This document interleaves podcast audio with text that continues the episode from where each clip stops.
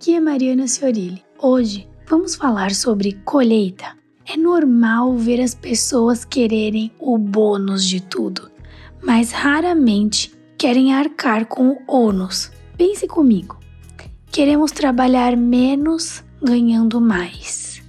Queremos filhos mais educados, passando menos tempo com eles. Queremos emagrecer sem dieta. Queremos ficar durinha sem nenhum tipo de musculação. Queremos muito Deus, sem buscá-lo. Queremos saúde, mas sem uma alimentação exemplar. Queremos o nosso casamento restaurado, mas sem doação. Queremos tanto, como diz o ditado, querer não é poder. Bom, não é uma vez que não se paga o preço. Tudo há um preço a ser pago. Vivemos ponderando se o preço está alto demais. Quando colocamos numa balança, chegamos à conclusão que sim, embora mesmo assim esperamos por um milagre, desejando o resultado, desejando colher o que não plantamos. O que será que você sai por aí dizendo: "O meu sonho é que"? Será mesmo? O que você tem feito para alcançá-lo de verdade? Seu sonho é, por exemplo, um corpo perfeito? Tá indo na ginástica? Tá comendo sua alface? Seu sonho, por exemplo, é ter um casamento restaurado? Quanto tempo e energia você tem investido no seu cônjuge? Você tá buscando ajuda? Terapia, talvez? Sabe, aquilo que você diz ser o seu sonho e não faz nada a respeito é só ilusão, é um delírio. Só haverá colheita se houver plantio. Milagres acontecem para quem está com a mão na massa. Tudo isso não é novidade, mas nós vivemos no automático.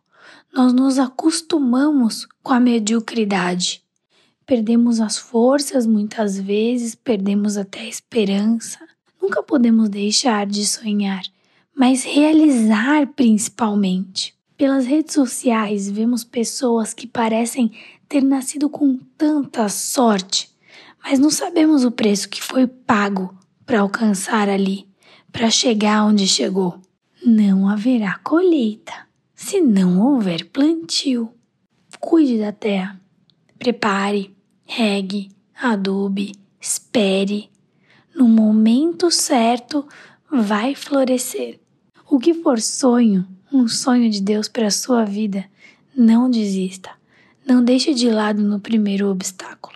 Não fique somente sonhando com o resultado em frente de cara ao processo. As melhores coisas não vêm de mão beijada. E o processo pode ser doloroso muitas vezes, mas faz parte da preparação. O melhor de Deus está por vir. Concentre-se em fazer a sua parte e não desista quando chegar o primeiro obstáculo.